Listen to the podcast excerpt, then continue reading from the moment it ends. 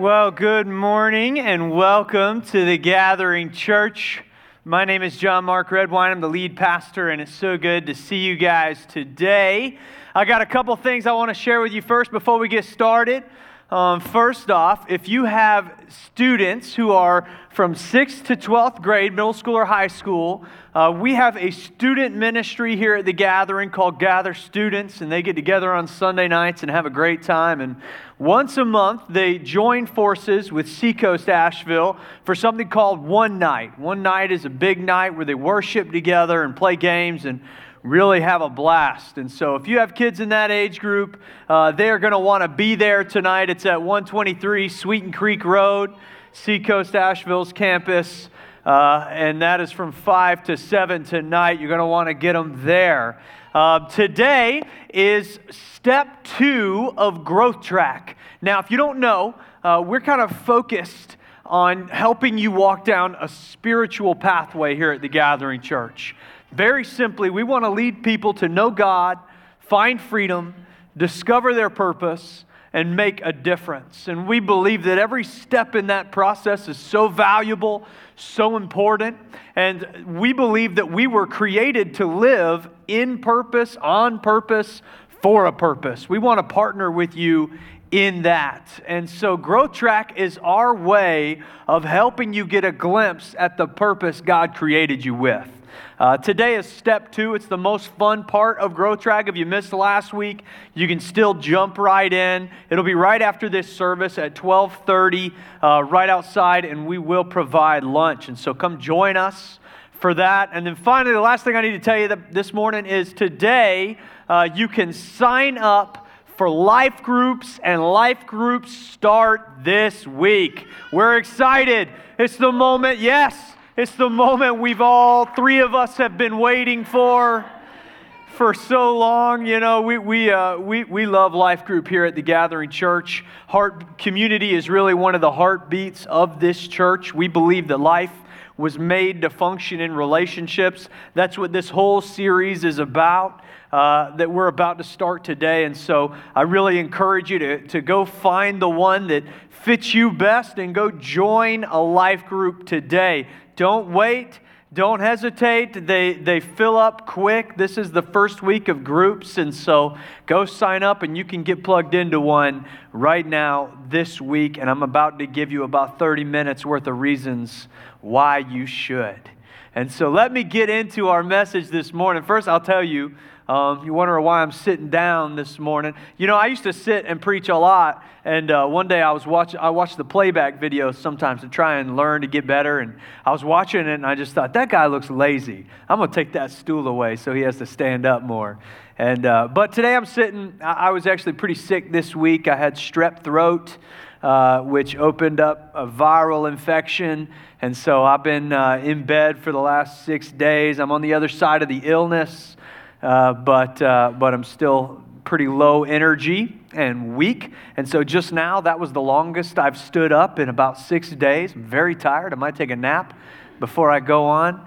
And so if, uh, if, if my voice kind of caves in halfway through the message today, or if it seems like I'm a little bit lower, energy than normal. That's what's going on. You don't have to worry about me. I'll be all right. Be thinking about my poor wife because I'm a big baby when I'm sick and she has just had to had to wait on me as much as she can this week, and that has been tough. So y'all be thinking about her and praying for her. Pastor Robbie, uh, who uh, is one of our communicators, on, he teaches here sometimes and does the announcements and everything like that. He's also sick and he's out this morning with that. So be thinking about Robbie and Chelsea and their family as well. Uh, be praying for them as, uh, as uh, half our staff is down. We're going to pray that the other half stays healthy. So uh, that's what's going on, if you're wondering. Well, today we're starting a brand new series called How to Be Social Without Media. How to Be Social Without Media. You know, when we started this church, we decided that at the very center of this vision was going to be a desire to help people create deeper relationships. Um, we shared a lot of our story last week on our three year anniversary, but I'll tell you in 2014, Robbie and Chelsea and Rael and myself, we were in this city uh, praying over it. We, we were praying for you two years before the first time we held a service in this city. And actually, Robbie still talks about it because he, he, uh, he doesn't like to, to walk and I made him walk the entire city of Asheville. I think we put in like 15 miles just through the city in one day and pray over every street that we walked down. And we were here just to kind of seek what God would, would to find as the identity of this church and ask him what, what, what, what do you we know that we're here to spread your name and make you famous and worship you as a church but in what way do you want us to find our identity as a church? And on that very first night we were in a rental house in kenilworth.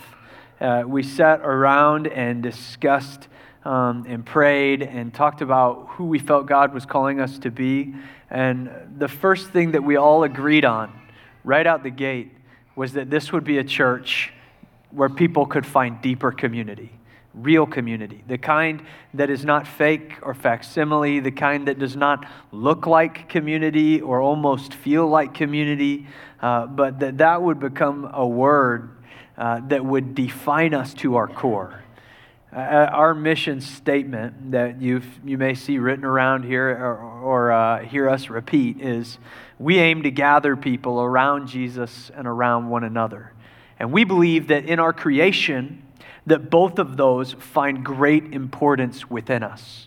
That we have these gaps in our hearts that if we spend most of our lives trying to fill, trying to find the plugs for. And one of those is the spiritual gap, the need that we have for a relationship with our Creator. And the other one is the relational gap, the need that we have to be joined with other people, not just romantically, not just in marriage, but to really be in relationship with others. And so, what I want to talk about in this series is what that really looks like, and really what it looks like in the culture that we're living in now. So, what this series will not be is um, another moment for me to sit here and preach to you about how bad it is for you to use your phone or social media. I don't, I'm, not, I'm not here to try and stop us from doing that. I just want to make sure that we understand what's happening when we do. Uh, we've got a problem. More and more in our culture, we're forgetting how to exist in real community. Or to put it more plainly, we don't know how to have a friend or to be a friend like we used to. Loneliness is more pervasive than, than ever. In a recent study by the Pew Research Group, one in four people said that they did not have one to three people they could confide in. 25% of people that they talked to didn't, didn't have a close friend. That's a problem. I think there's a lot of factors that feed into this. Fear and other cultural changes have led us to live disconnected from our neighbors. There's more entertainment available to us than ever before between Netflix and Hulu and Amazon Prime and cable and PlayStation and Xbox and our ever invasive smartphones. I think another part of the problem is we think that we're getting social interaction through social media. It's filling this desire that we have to know people and to be around people, but it's not filling the need that we have. We think that by seeing other people's posts and reading up on their lives or seeing their tweets and hearing their opinions, we begin to believe that we know them. And as we post and as we blog and as we tweet, we begin to feel like we are being known. But while this interaction removes our desire to pursue relationship, it does not fulfill the need that we have for relationship.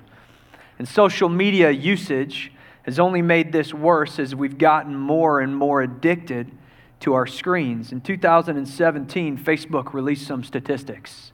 Uh, they said the average usage of their platform, this is just one platform out of many, was 90 minutes per day. 90 minutes per day. That's the average user with a Facebook account. In 2017, it had grown to 135 minutes with a steady increase each year. That was two years ago. It has grown since then. This is a problem. Research published in the Journal of Depression and Anxiety found that people using social media for more than one hour per day were 2.7 times more likely to struggle with depression and anxiety than those using it for 20 minutes or less per day. This was published in November. Almost three times more likely to struggle with depression, loneliness, anxiety, have social problems. In this series, our goal is to set some of this right. We, we don't like to acknowledge there's a problem until it's gotten pretty bad. In fact, even Apple and Samsung are beginning to acknowledge that maybe they're a part of the problem. With an update recently, they added a feature on our phones called screen time. And if you have screen time, it is a way for you to go in and set limits on how much you're using these applications. You can go in and track how much time you spend looking at it. You could go on your phone right now, go to settings and screen time, and a little purple bar will tell you, if you have an Apple device, how much time you spent on social media per day this week. If you look at it and you haven't before, the results will probably surprise you. And they have these limiting bars that, that are great to use, but they, uh, they just kind of turn into an annoyance and get in the way. I, I, when this app first came out, I was very excited about it. And, uh, and I went on and I was like, yeah, I'm going to cut. I'm, I'm going to do a good job here. I'm going to start using this thing and cut it out of my life. And I went and logged on and I got on my screen time and, and I put a 20 minute limit on social media on my phone per day. And on that first day at 8 a.m., all of my social media apps turned opaque and said, You've gone over your screen time for this day. And so I went in and I disabled the feature. I said, This is a dumb feature, anyways. Who needs it? I need to go check on my Instagram account. We've got to acknowledge that something needs to happen. We've got to make some changes. In this series, I don't want to talk about how to spend less time looking at social media.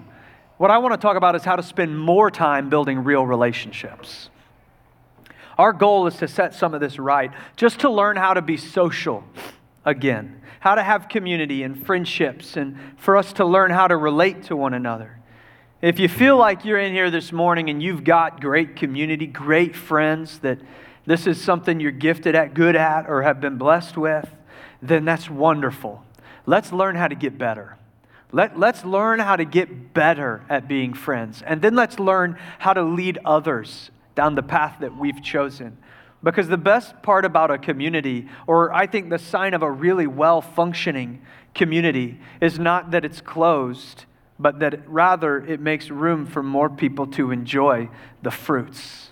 So let's learn how to help others enjoy that. But if you're in here this morning and you're one of these statistics, I want you to know that you're in the right place.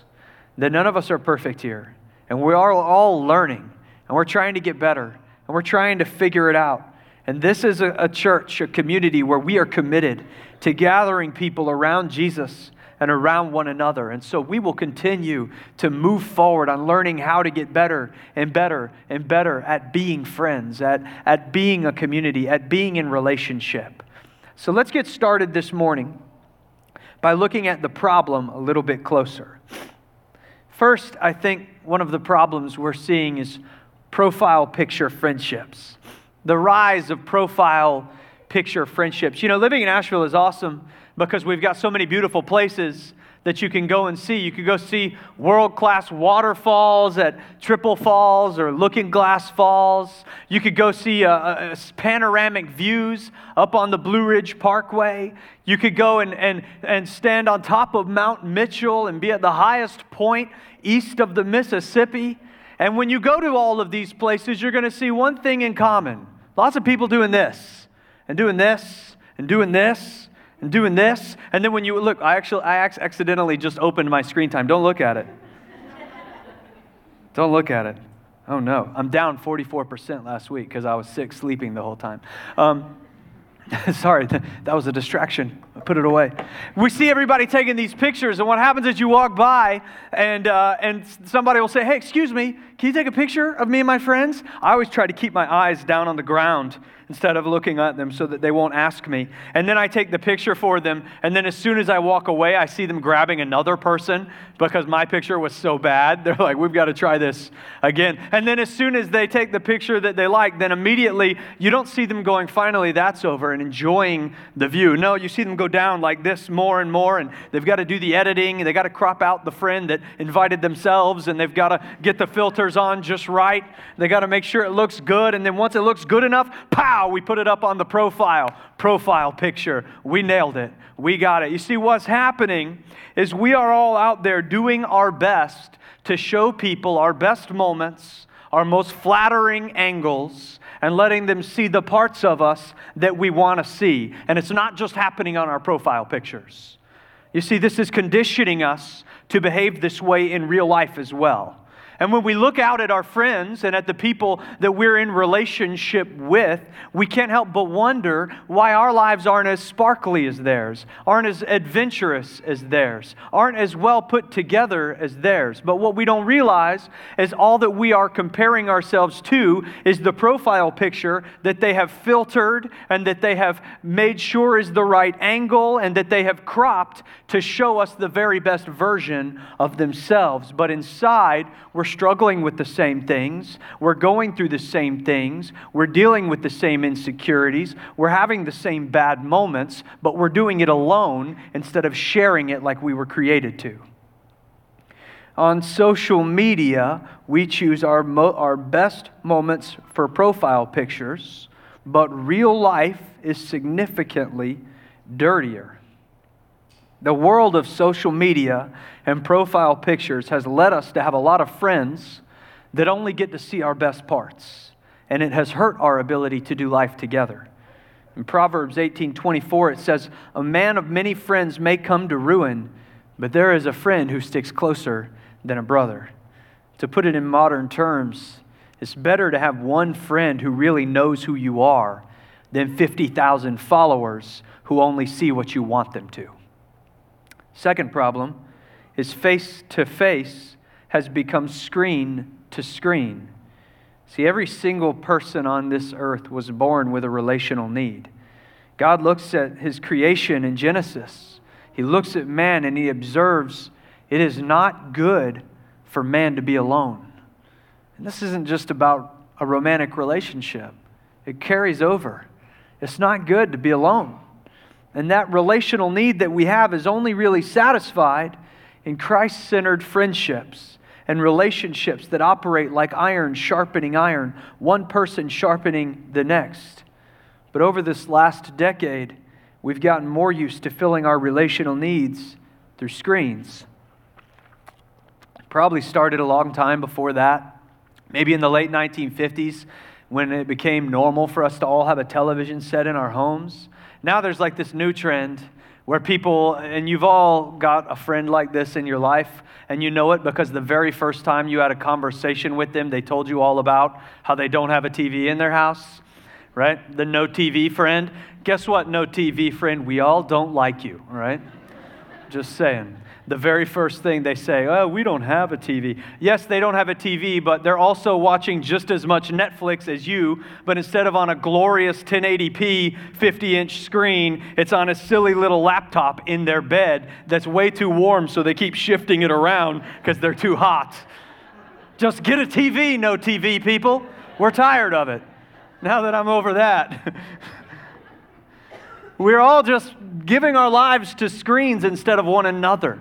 We think we don't have time for relationships, but it's because we have prioritized things like television, like computer games, spending time on there. We prioritize social media. We think that we're getting all that we need relationally through these. I, I get so invested in TV shows. I really do. When I'm in, I am in. Uh, one of my favorite shows for a decade was How I Met Your Mother. And I loved it so much. It was kind of like Friends, if you've never seen it. It's a situational comedy of some people living in an unlikely apartment in New York. York. And, uh, and, I, and I watched this show for 10 years and it ended. It was a terrible ending if you haven't seen it. And, and it ended. And after it was over, Rael and I, my wife who watched it with me, we sat around the next week when the show would normally be on and said, Man, I really miss my friends. I just have, feel like I haven't been with Ted very much. Is he okay? Should I call him? Oh, I can't call him. He's a fictional character. See, we think that we get, we get so invested in our shows that we think they're people that we are in relationship with. Listen, you, you do not have a relationship with Jon Snow. He's not a real person. You're not involved in his trife, okay? I'm just telling you. We, we, we, we, are, we are changing out face to face for screen to screen, and we're the worse for it. And finally, the problem is we've got too much competition. Too much competition. The third problem we have in building relationships is there's too much competition for our time and attention. Uh, in our series before our anniversary, we talked a lot about our time, the way we prioritize it, the way we manage it. And so, if you missed that series, I encourage you to go on our website, give it a listen or a watch. Um, but we have every free moment in our weeks packed in with work, sports for our kids, clubs we're involved in, events we're committed to, and TV shows we don't want to miss. And so we look at our busy lives and wonder how we're supposed to build a friendship there. Where do we even fit more relationships when it feels like we're struggling to maintain the ones we have? I have people come and meet with me for a variety of different reasons. And a lot of times I feel that what they need is some freedom. And the way to find freedom is to get in relationship, to join a life group, and meet the right people that are going to walk you to freedom. And so I'll encourage that and suggest that. And many of them will say, Well, I haven't been in a life group. And I'll say, Well, Yes, I, that's why I'm telling you. I think you need freedom. I think you need to be in a life group and say, well, I, I can't because I just don't have time. I don't have time. I don't, I, have got too much that I need to do. I don't know. I, have got so much uh, going on. It's hard for me to maintain my marriage and, you know, the relationships I already have. I don't know how I'm supposed to build new ones. And it's just the common theme over and over that we don't have time. See, all of this and many other factors come together to create the problem we have now many of us have forgotten how to be social without media. We've forgotten the secret to lasting friendships and real relationships that matter and that build us up and make us better versions of ourselves. Relationships that help us to grow and find freedom, that encourage us and mourn with us. In John 15 12, Jesus gave one of his last commandments. He said, This is my commandment that you love one another the way that I've loved you. In fact, he would go on to tell the disciples the way that people are going to know you're mine, that you belong to me, is by how well you love one another. You see, that's not just about loving your spouse, it's about loving people. And how are we supposed to love people if, if we don't ever get to really know them? We've got to get better at this because it's what we're called, created, and made to do. So we're going to start to change. That's what this series is all about. It's four weeks. And each week we're going to come in here and we're going to talk a little bit more. We're going to go a little bit deeper. We're going to peel another layer of the onion off. That's kind of a stinky example, but you get it, right? And we're going to try to figure out how to get better at this again. I hope you'll come next week. I hope you'll come back. We're going to talk about how to care for people. It's going to be good. Today, I want to just build a base. Let's just talk really simply, practically about how to build relationships. How do you build a relationship? Some of us, we just don't even know where to start anymore. So let me give you a stepping off block. Number one is this rethink my time. This is basically the gist of our message two weeks ago. Uh, one of the biggest problems in our ability to cultivate relationships is that we don't have time to. And so it's time for us to redefine what is important, what gets our time, and to prioritize relationships. In Hebrews, the writer is encouraging the audience to keep working hard and to live more and more like Jesus. And he offers this wisdom in Hebrews 10 24 through 25.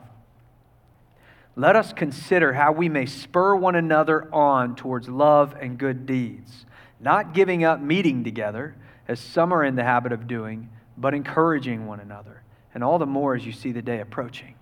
A lot of times, what pastors will use this passage for, what I've used this passage for, is to encourage people about the importance of going to church and weekly being engaged in church. And that's an application, but it's not the total application.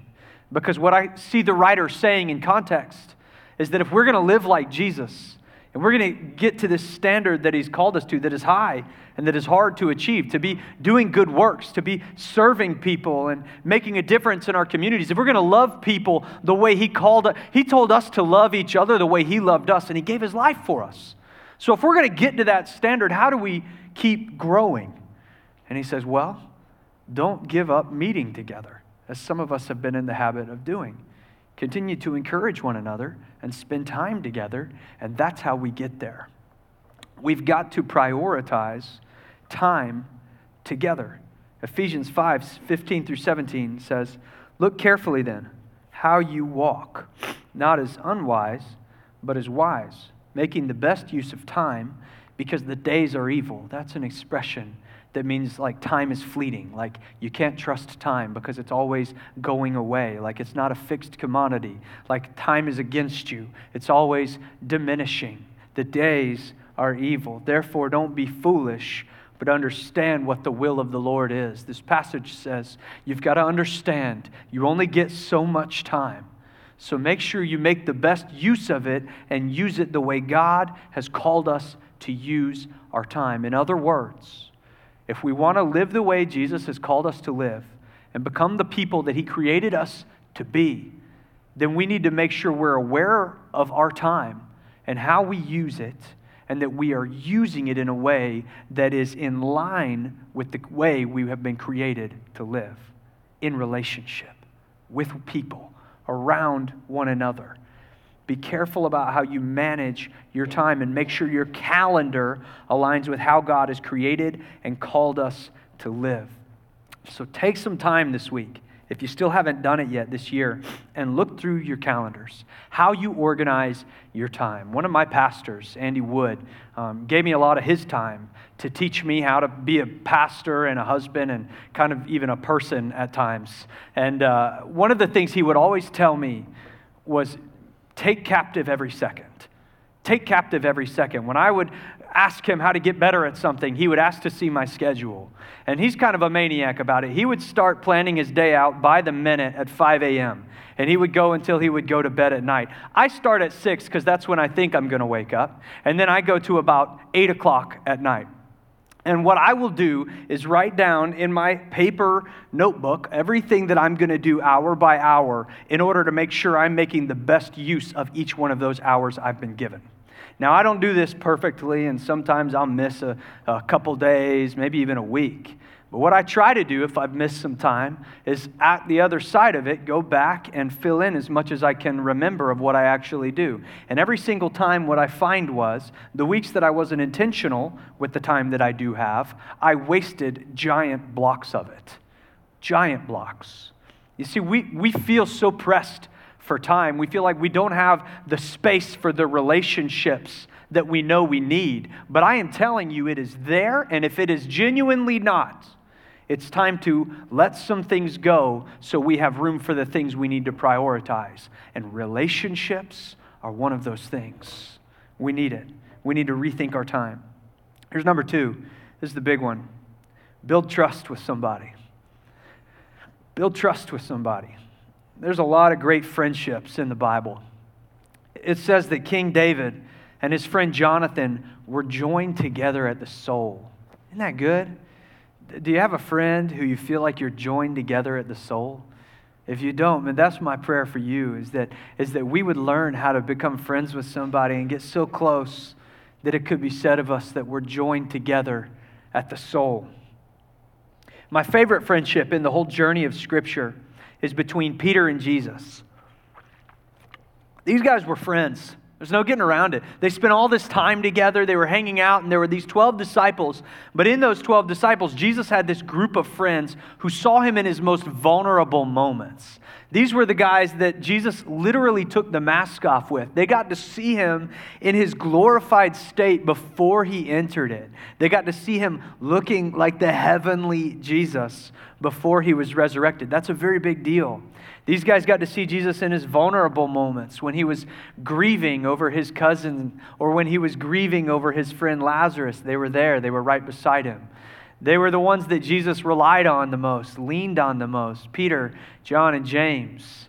Peter, the, Jesus was there for these guys when they needed him the most as well. When Peter's mother in law was sick, Jesus went out of his way to a different town to heal her so that he could serve his friend's family well. These guys were friends. In the most emotional, intense, and private moments, they were there. When Jesus was scared in the garden before he was arrested, it was these three guys that he asked to come pray with him. There was a real bond between them. My favorite story about trust between them, about how much Peter trusted Jesus, is in Matthew chapter 14. Everybody's had a long day in this story. Jesus has been teaching to huge crowds, and he sends the disciples on ahead of him in a boat across to the other side of the lake, and he just wants to pray and rest for a minute.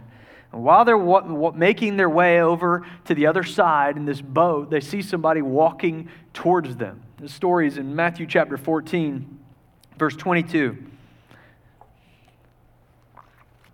says immediately Jesus made the disciples get into the boat and go on ahead of him to the other side while he dismissed the crowd.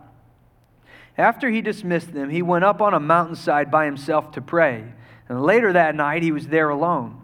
And the boat was already a good distance from land, buffeted by the waves because the wind was against it. Shortly before dawn, Jesus went out to them walking on the lake. I love how normal Matthew just decided to write that sentence. Like, yeah, he just walked out to us. When the disciples saw him walking on the lake, they were terrified. It's a ghost, they said, and cried out in fear. But Jesus immediately said to them, Take courage. It is I. Don't be afraid. Lord, if it's you, Peter replied, tell me to come to you on the water. You've got to understand, there were 12 guys in this boat. All of them had been with Jesus about the same amount of time had seen all the same amount of miracles, had, had witnessed the same things with him. Only one of them trusted Jesus enough to get out of the boat. That was his buddy. That was his guy. That was his friend. And that was Peter. Peter jumps out of the boat and he starts walking across the water towards Jesus. But when he saw the wind, he was afraid and began to sink and cried out, Lord, save me. And immediately Jesus reached out his hand and caught him. You have little faith, he said. Why'd you doubt? I, I think a lot of times, if you've read this passage before, we think like Jesus is chastising Peter, like, you have little faith. Why did you doubt? You almost did it. I don't think that's what it was like.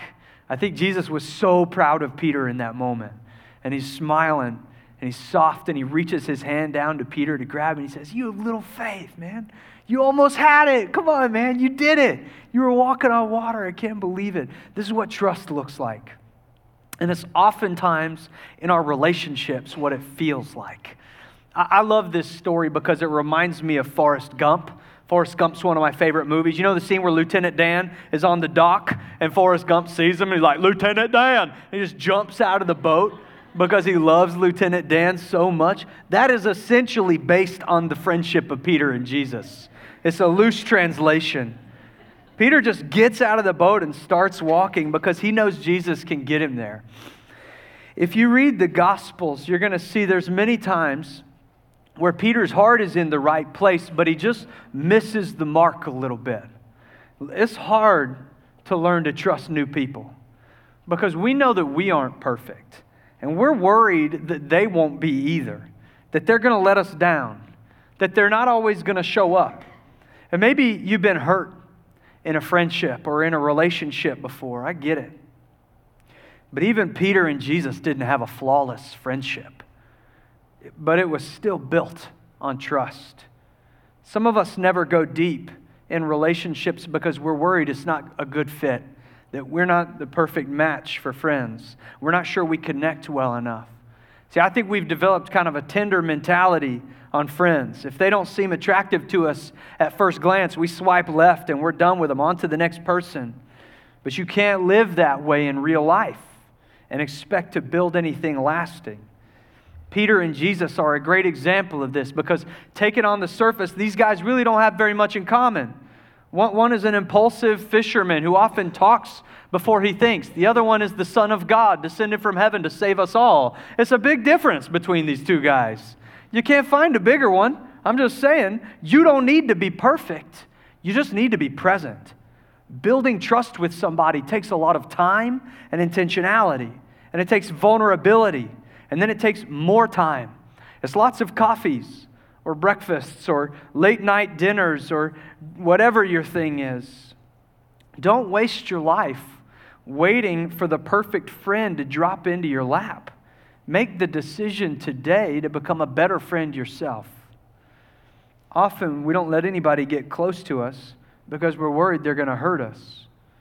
But Peter denied that he ever knew Jesus three different times on the same night that Jesus needed him at his side the most.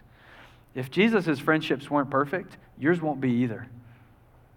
What we see, though, is that even though Peter deeply betrayed the trust of Jesus, Jesus restored the relationship.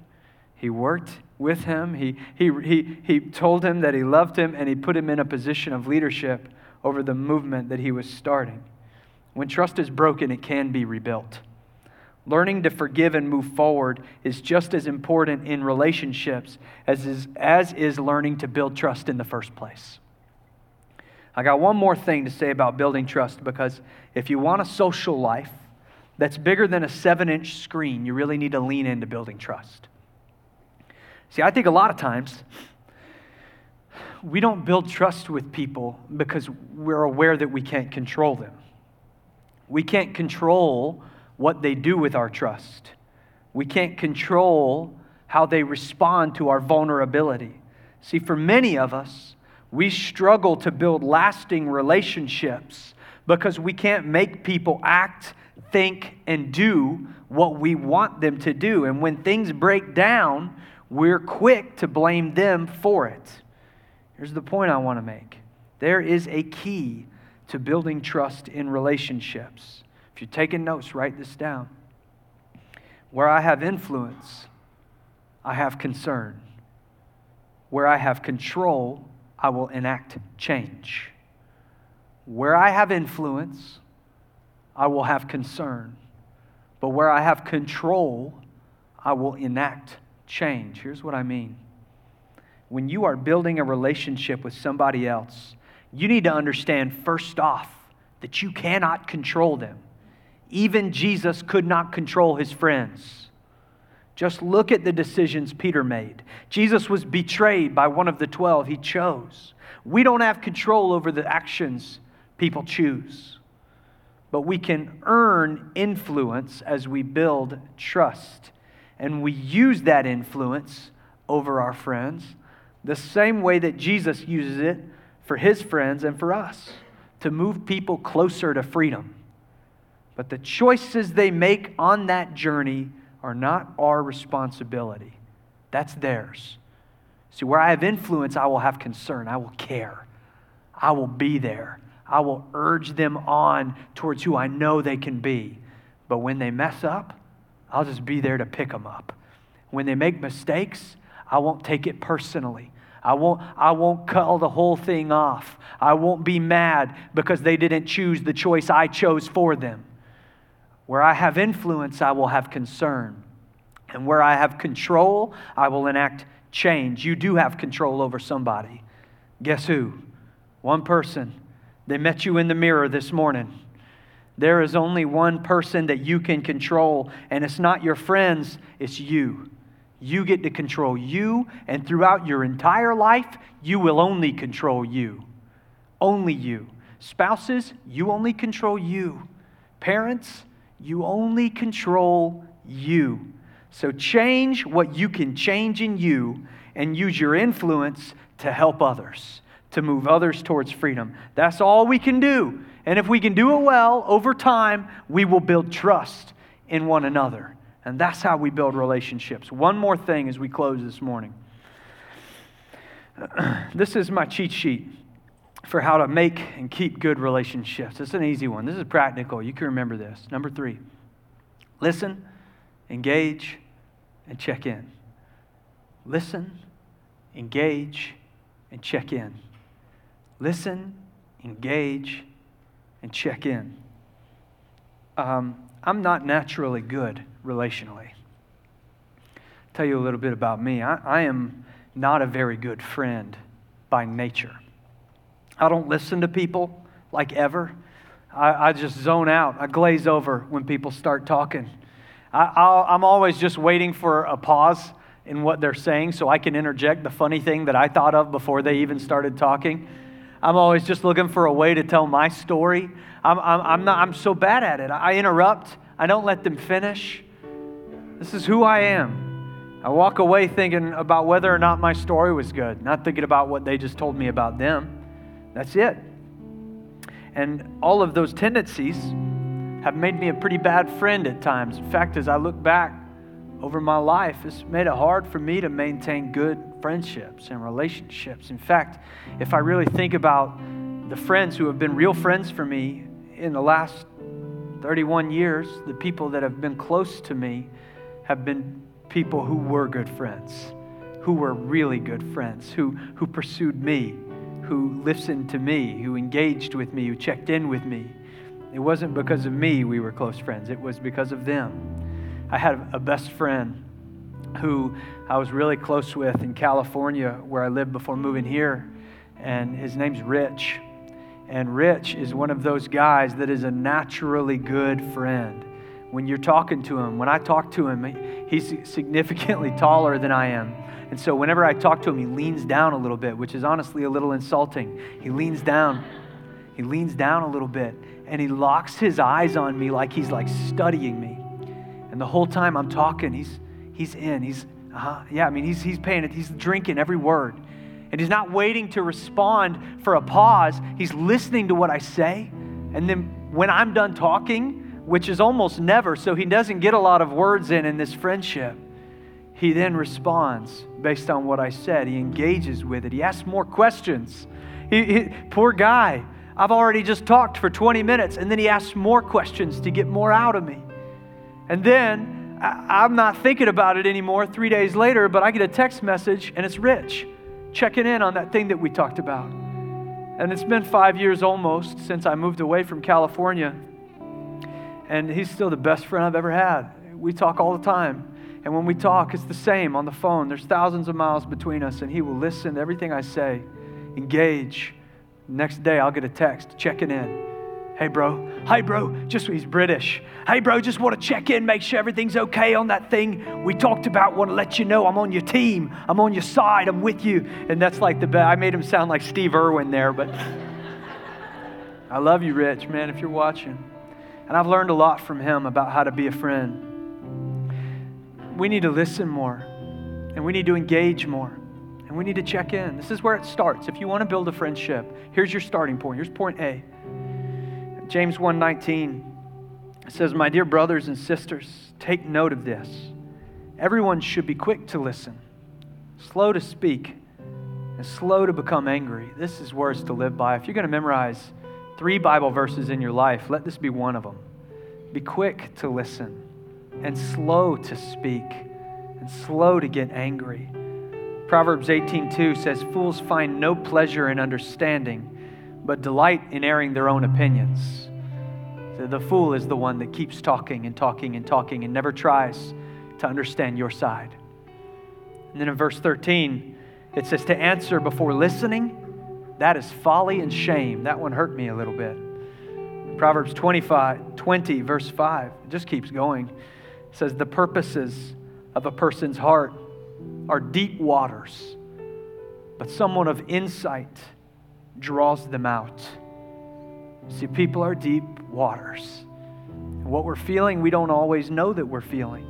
That's why God gave us relationship. A, a good friend is somebody who is there to help you understand what you're going through, to help you understand what it is you're feeling to help you understand how you're processing it. A good friend draws it out of you. This is what Rich does for me. He knows when I'm going through something and I don't know how to express it, and He will pull it out of me. Can we do that for one another, church? Can, can this be that church? Can this be the church where people know how to listen to one another and engage with one another and check in with one another in such a way that it really looks like we're loving one another well? Because that's what it'll turn into quick. It'll just start out so simple. You go to life group because you're going to make time for life group. You're going to do it. Listen to me, church. I, I, just, I just need you to know it's not for us, it's for you. I need life group. I'm in two of them. I need it twice. I need double. And I am not in a life group because I'm the pastor. I know a lot of pastors who don't go to life groups. I'm in a life group because I need life group. I need people. How many places in your life can you really take the mask off? It's not work. At work, you got to be grinding. You got to be hustling, right? You got to you got to look like it's okay. A lot of times we don't know how to do it at home. We don't know how to do it with our spouse. Many, many times it's not the guys at the, in the bowling league. If you're still in a bowling league like Fred Flintstone, you're just goofing. Whatever it is, maybe it is the bowling league. I don't know for you. But Life Group is a special place where you go and you take the mask off and you just get to show them who you are. It's, it's where you get to sit down in a room with some people and say, hey, I don't have a lot of places I can do this. And so, can I just can I bear a little bit of myself with you today? Can I tell you what I'm really going through? Because it's been eating me alive. That's what life group is. And you're going to go to life group and you're going to make it a priority and you're going to kick things off your schedule and you're going to go every single week. It's what we're going to do this semester, church. And as we build relationships in life group, we're going to listen when people talk, not wait for our turn. We're going to listen. And then we're going to engage. We're going to ask questions. We're going to use insight. We're going to pull it out of the deep waters. We're going to figure out what they're going through. We're going to help them find freedom. And then when you think about it the next day, you're going to, you're going to get their number at Life Group. And when you think about it the next day, you're going to send them a text Hey, John Mark, I've been praying for you, man. I just want you to know. Thanks for sharing at Life Group last night, and I'm with you. Man, it's so simple. You don't have to have the answers, you don't have to have it together because they don't have it together and they're not expecting you to. They just need to know they're not in it alone. You, you, don't, you don't have to be the best swimmer in the pool if there's other people swimming with you, okay? You just need to know that you're not in it alone. It's what we're going to do for one another. We're going to listen, we're going to engage, we're going to check in. We're going to build friends one intentional conversation at a time through countless thoughtful touches. You, you need a thank you note, friend. You need to be a thank you note. Do you have a thank you note friend? The friend who just sends thank you notes for no good reason? You, you, you said good morning to them and you get a thank you note. Hey, you said good morning to me on a Wednesday. Just wanted to thank you. Signed, Stephanie. This is, you need a thank you note, friend. You need somebody. You need to be a thank you note, friend. We need these kind of relationships. And this can be the place where they happen. This is our heartbeat. This is who we want to be as a church. So let's make a commitment together to learn how to get social without media. Let's get better at this again. Join us every week of this series as we go deeper and deeper and deeper. We're going to talk about how to care for people. I want to have a whole week to talk about how to get vulnerable. I think we need to be reminded what vulnerability really looks like and how to do it. We're so used to putting on pretenses. Let's be done with that. Let's be done being perfect. Let's not be okay for a little while so that we can get better. That's what this series is going to be like, and I hope you'll, you'll join us for it. I think we'll all be better on the other side. Let's pray. Heavenly Father, I thank you so much for creating us to do life together. What a gift, Lord. What a gift you've given us in each other. So, God, I just ask that you would help us to honor that gift, to build that gift, God, to develop it, to grow it, to understand it more and more, Lord, to be better friends God, for the relationally challenged like me, Lord, help us to learn how to value people more, to show value to people more. God, I just pray for every person in here tonight and this morning who is in a good friendship that God, you would help them to make it better, to take it deeper, to deepen trust, to heal wounds. And for every lonely person in this room, God, I ask the blessing of a friend. For every person in this room who is in one of those stats, God, that you would find freedom for them. That as they sign up and go to life groups this week, that God, you would just open up the doorway to a friendship that is going to transform them and change their lives. May your Holy Spirit push us into it, define it, walk us through it, be in it with us, God. We trust you. We're so grateful for you, Lord. We praise your name in Jesus' name. Amen.